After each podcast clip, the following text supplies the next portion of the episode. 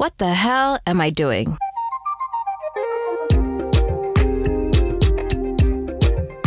Welcome back to another episode of I Have No Idea What I'm Doing. My name is Paula Rogo and I'm your host.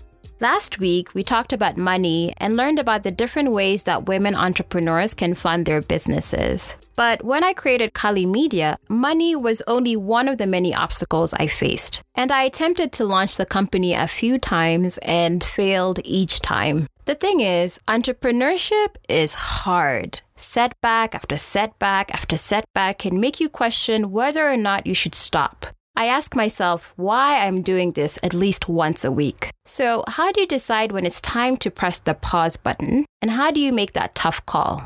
Today, we have an amazing woman who recently had to face that question. Siki Chigongo is the co founder of Amagara Cosmetics, an ethical natural skincare company in Uganda. She is also a communications professional with experience in both the commercial and development sector. After four years working as the CEO of Amagara Skincare, she decided to take a step back this year and return to the development sector. Siki, welcome to my podcast. Thank you so much, Paula. So, Siki, I first spoke with you about a year ago when I was still in the early stages of starting my own company, Kali Media. So, for those who are unfamiliar with your great products, what is Amagara Skincare and why did you decide to create this company? Okay, so um, Amagara Skincare is Uganda's uh, first natural skincare brand.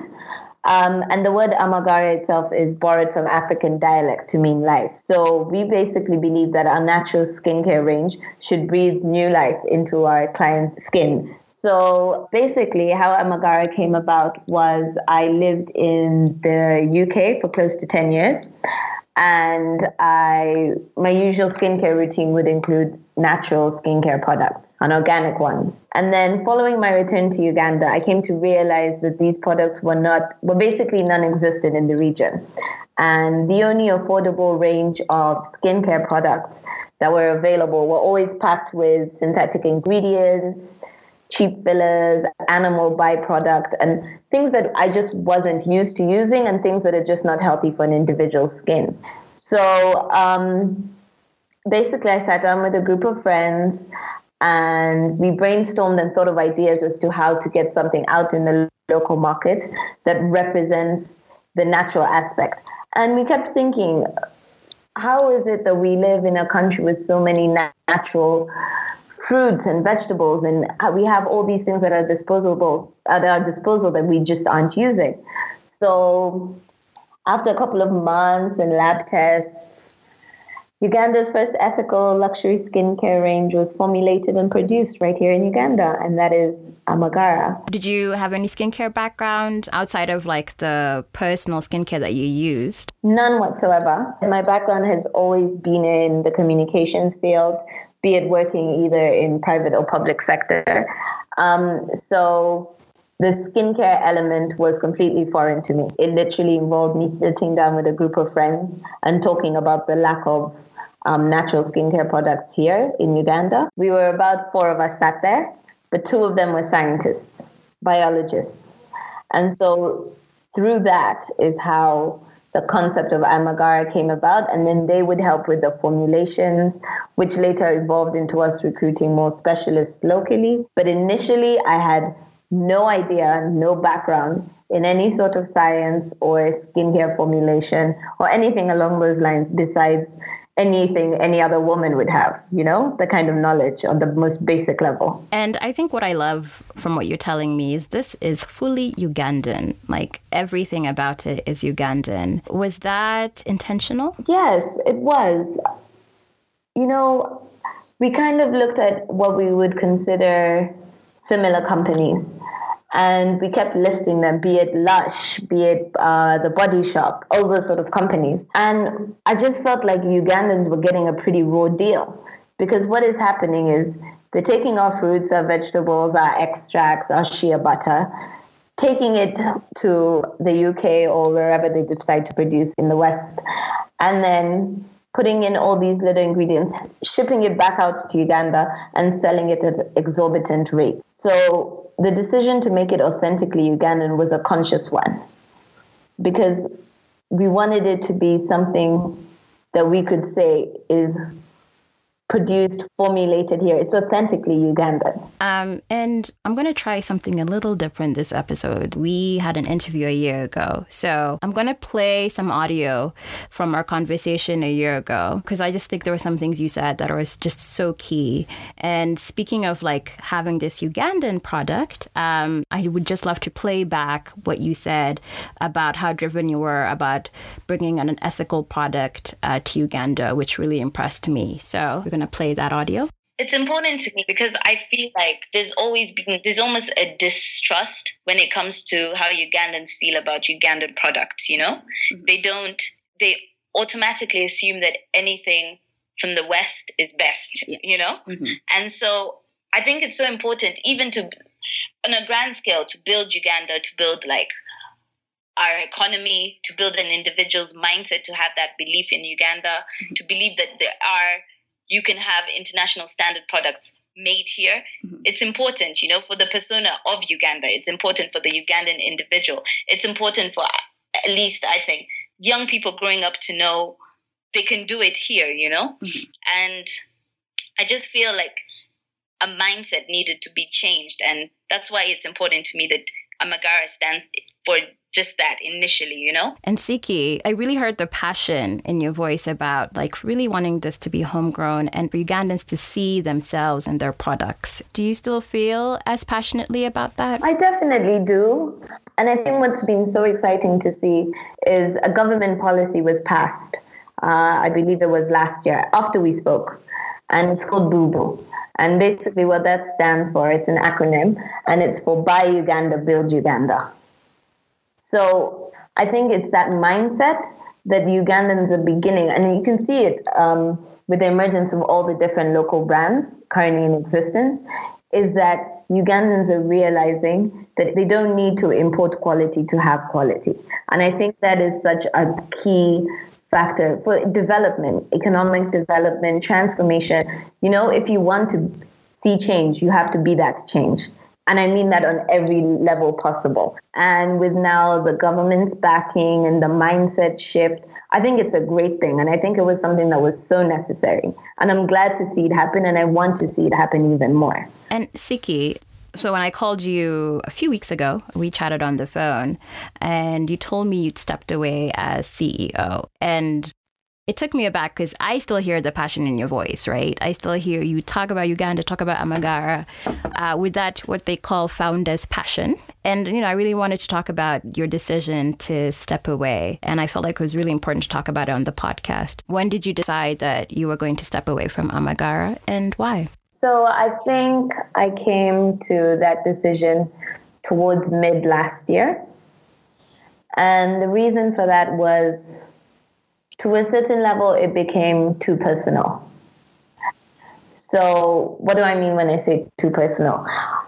Basically, when you start taking on the mundane tasks of a day to day operations that you know should be delegated to your employees or contractors, or you keep you have the mentality where you say to yourself, if you want something done right, you have to do it yourself and then you become a micromanager of sorts. So I realized that was slowly happening.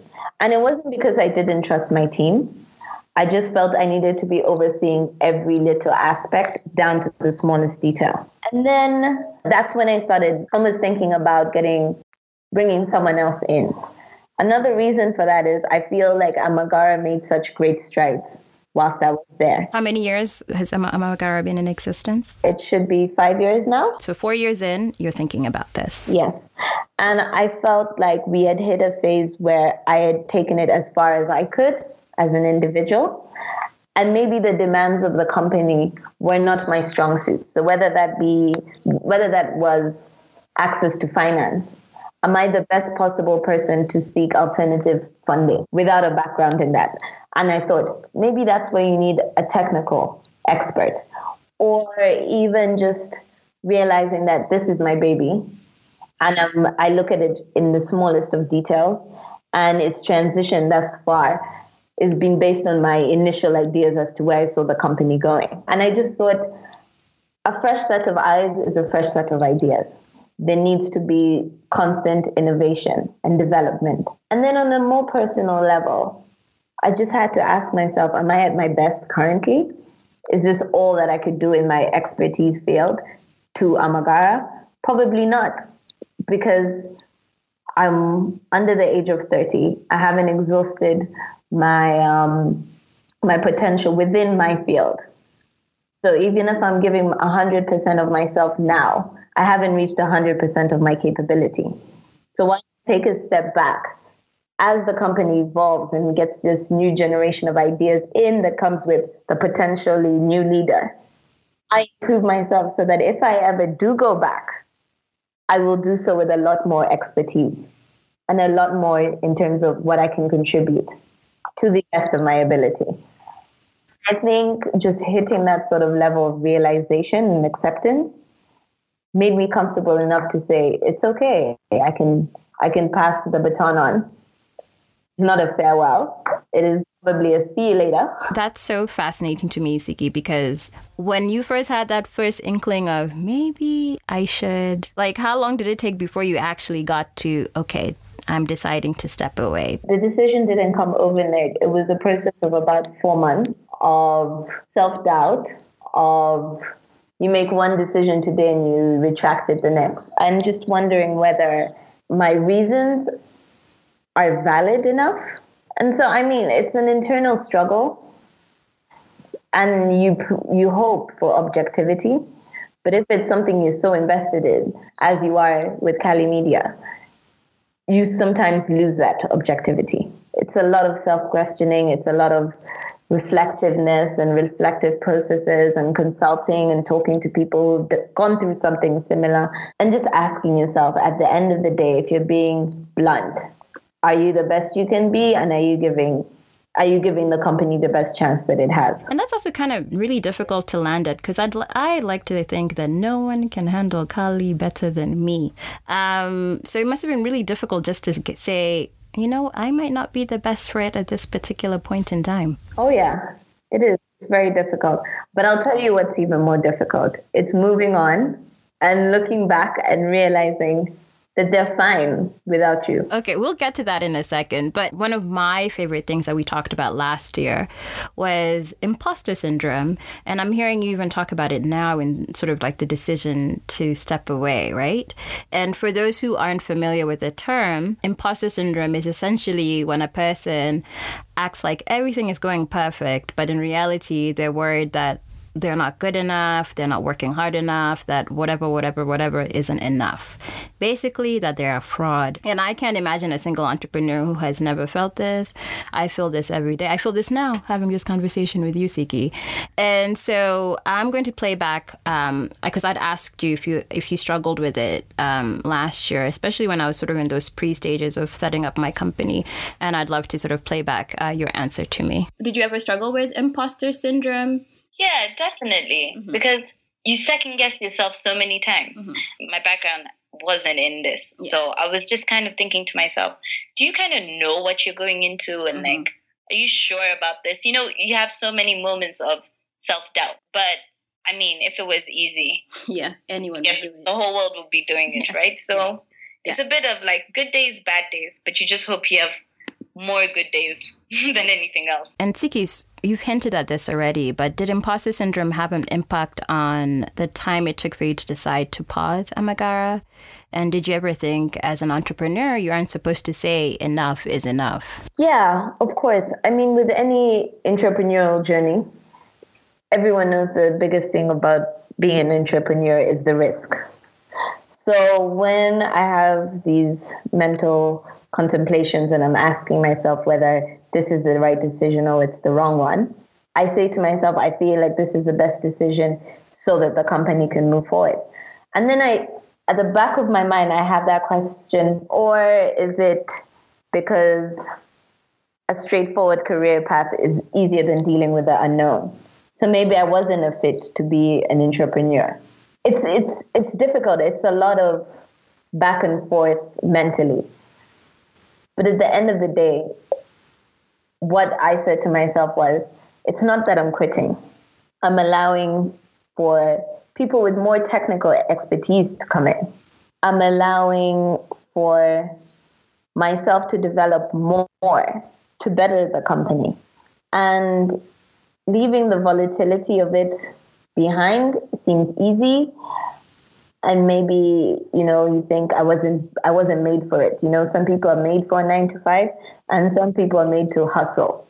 I don't think that's necessarily true. I think what we're all built to do what we essentially want to do. And i'm is something that i did want to do and i still want to. Believing doesn't mean it's done and i've given up on it. And you know, I know I'm just sort of taking on this identity as an entrepreneur and you know that's a whole process in itself right um, and stepping away did it affect your identity did you rethink what it means to be an entrepreneur as well yes i am i still am i'm just not involved in the day to day and i feel like i lost that off my list of things that i am you know one of my definitive titles. Okay, I do communications. I'm a communications professional. I am an entrepreneur. I am a business starter, right? Now I question, am I? I don't know. Really, Siki? You did it. It's still alive. It's still there. True, but I'm not in it. I don't know. It's a tough one. I mean, I still I can't give you a definitive answer because I still toy with it mentally. Yeah, you're still in the throes of it of trying to figure it out. Um, big question. Um, did you feel like a failure at all? Um, not a failure because, like you said, it's still there, it's still functioning, it's growing. Do I feel like I gave up on it? Sometimes, but I just have to remind myself it's still there. It's not going anywhere, you know? And the fact that I can say that confidently is a testament to the fact that I built something substantial enough for it to stand for itself. So, not a failure. I don't feel like a failure. I feel like I might have diverted, but I feel like that's just an evolution process. It's natural. It's something I have the ability to walk back into. I'm still I still sit on the board. I am still a founder. I know. So, not a failure. I'm very proud of it. Um, a bit detached, but still my baby. So, let's kind of go into sort of like, okay, you've made the decision right? You've landed it within yourself, you've accepted it. Um, how did others respond to you stepping away? Um, specifically, your co founder, who I know is your sibling, your sister, as well as um, the other sort of key components to the company, the employees and so forth. Yeah, how did others respond to your decision to step back? Um, well, I'll start with my sister. She was very supportive simply because she's been in full employment throughout the duration.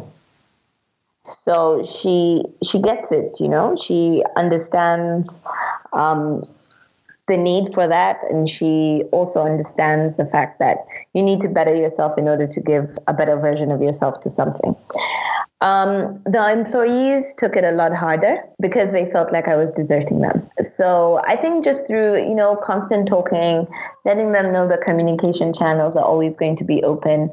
I still speak to them almost every two weeks, you know, and sometimes it's about work. Sometimes it's just kind of just checking in on a more personal level. And so I think just letting them know granted i'm not going to be there every single day but i'm on hand. I am part of the team. I am with you you know? If there are board meetings i am probably someone who will still vouch for you because i've understood the intricacies of the business that perhaps my co-founder would never have had due to not being in the day-to-day runnings. And um, i told them it's not it's not an eventuality of never returning. It's just a process of trying to grow the company in the best direction that it needs to go currently. If, as a leader, you feel like you've taken it as far as you can, it's okay to step away and let someone take it even further. And that's all I wanted to reiterate to them. And I think they took it well. In initially, not so much, but over time, and even just taking the time to ease them through the transition. So it's not like I would inform them on Monday and I'm gone by Friday they knew months in advance. So they had the time and the laxity to do, get a sort of to reach a sort of result for themselves. And let's talk a little bit about that transition, right? Um, how did you hand over processes? How did you build um, processes for people to take on? And sort of what was that transition process like for you and for the company? And any tips, I guess, you could also share for people who are sort of handing off or building a company where they need to be able to uh, have others step in when needed? I guess that just comes to succession planning. So, what I did when I initially knew I'd reached this sort of decision that I had was identify key people and assign them tasks during my last bit of my tenure. That task that I was already kind of overseeing and just easing them into it and talking them through the process. What is the process of bringing on a new client? If they're in the B2B space or the B2C what is the process of working with the different entities. We were based in the Uganda Industrial Research Institute. We work with the URA. We work with the Uganda National uh, Bureau of Standards. So, what each of those relationships are and who is going to be playing that um, liaison role. Then there was the aspect of the social media should we bring on a company? Should we not? Eventually, we chose to bring on a company as the specialists we had were really not in, they were not media personnel or comms personnel that were in the, knew the process of content generation. And then even just highlighting these gaps, for example, the social media one and content generation. If you fail to identify a key focus person, a focal person, then you know that that's a gap that needs to be filled before you do leave and that sort of thing. What I'm hearing is that it also forced you to audit yourself and the company and where it is before handing it over and what its needs were, um, to take a step back and in a very bird's eye view be like, what does it need? Where are the gaps and so forth? And having seen that, I, I assume people uh, stepped up to the plate. Um, did you ever think, oh, I could have had them do these things a while ago? I mean, of course, um, we have a really great sales and marketing guy that perhaps in hindsight now, did I step on his toes a bit? Probably. Simply because, um, so a lot of our initial clients came through personal relationships of mine. And so by um, just kind of automatically, I sort of took up that role very actively. And then during that transition phase, I think he brought in a new roster that I hadn't even thought about. And I just thought, did I did I cap his capability for a bit? You know? But I was so pleased to see it. Or maybe this is something that came through maybe watching me and, you know, taking note. I you I would have no idea. But I just thought to myself, wow, you know, you would have never thought he would be able to. I think he brought in six new clients in the last month and was thoroughly impressed. And, you know, it gives you that boost of confidence and trust in the personnel that you had procured initially because then you know they have the capacity to do exactly what you hired them to do without your presence it's a great thing. And in our conversation, I think it was like a week and a half ago, uh, you turned the question on me and asked if I felt like I could step away from Kali Media. I know I can't imagine it, but I think it's just because it's too early stages right now. And if I'm sick, the company right now doesn't move, kind of thing. So we're still at that stage. Um, but then and also listening to something that you said last year about sort of navigating the ups and downs, I, don't, I wanted to replay something else that you talked about last year. Um, so let me just replay that for you. The challenge of the flux of it all, you know? Mm-hmm. You can't make so many concrete plans because you don't know what the next development is going to be, you know? You don't have the security of that job stability. It's mm-hmm. the most mm-hmm. volatile the most volatile market to be in, you know? I mean, there are no guarantees. Mm. I just think it's worth it, you know? Like to say you've gone through that journey and made it through to the other end is is an achievement in itself. And so there you were talking about I basically was asking you is it worth it? All the wahala and all the stress and pain. And you, and you basically said yes, it's an achievement. Now having been what you've been through, what is it about entrepreneurship that people don't understand or see from the other side? Um, that's a good question. I think they don't see the sacrifice that comes with entrepreneurship the time, the energy, the you know, I think I mentioned it in the last interview as well when your relationships, you know, in and outside of work are affected. Those are not things people think about or how everyone looks forward to the weekend. I feel entrepreneurs don't have a weekend. Every day is an opportunity, every day is a working day. You sacrifice your relationships, you sacrifice your time, you sacrifice your energy for this hand on hands-on relationship. And it's probably the only hands-on relationship you have during that phase with anyone. And you sacrifice that your hands-on relationship to your trade those are the smaller details no one really pays attention to because when you refer to entrepreneurship it's always the success stories but never the journey of the success. Oh, it's the journey after the success. So it looks like, oh, you know, it's seen from the purview of, well, he overcame it or they survived it. Yeah, and just the ability to be a chameleon because you don't have one fixed role. You can, I think from my regular days, I was going from overseeing a production line to a meeting with a potential client in like to do hotel supplies to doing the paperwork at uh, at the Bureau of Standards to make sure all our products have the right, you know, Q marks and things like that so that they can be fit to go on sale and stands. To the, you know, you're constantly just switching it up and fitting through this loophole and trying to get through here. And it's just in a way you would never have in a regular nine to five profession. You know, you have clear job descriptions. Then I guess what what's the message for because again this is this is a podcast specific to women entrepreneurs. Um, what is your message uh, for those who might find it hard to make the kind of decision that you you, you made, um, even when maybe they should? Any any insights? I would say my advice would be question yourself a lot. Be honest with yourself and learn to reflect think about where you've come from, where you're going, and whether you have the ability to get where you're going doing what you're doing now. And if the answer is no, then you need to shift. It's that simple. How has your life changed since you stepped away? Um, I'm pretty happy about my decision. Um, I think, in terms of expertise that I'm gaining, it's second to none. I'm working for a large um, NGO in Uganda um, a crucial aspect of Amagara was working with smallholder farmers and trying to empower them. And even just through our agriculture program, I'm seeing what these, I'm meeting these farmers face to face. I'm seeing what their challenges are. I'm seeing what they want to be doing and what they feel will help best them, you know, in a way that I wasn't before. And I think what that comes down to is I'm playing in a bigger space. I'm playing a bigger game right now, you know?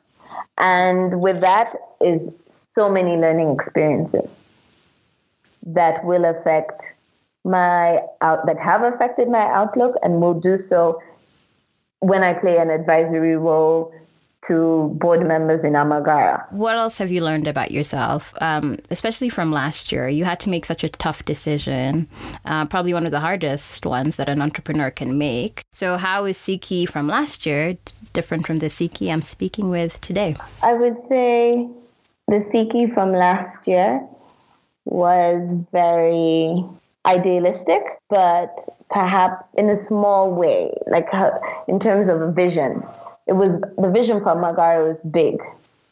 How I saw it getting there was me micromanaging, like I said earlier. And I think the Siki today still has the big picture and the big dreams, but knows it takes a team, it takes someone to be the best version of themselves, and it takes time, and it's an evolutionary process. It's not a miracle overnight.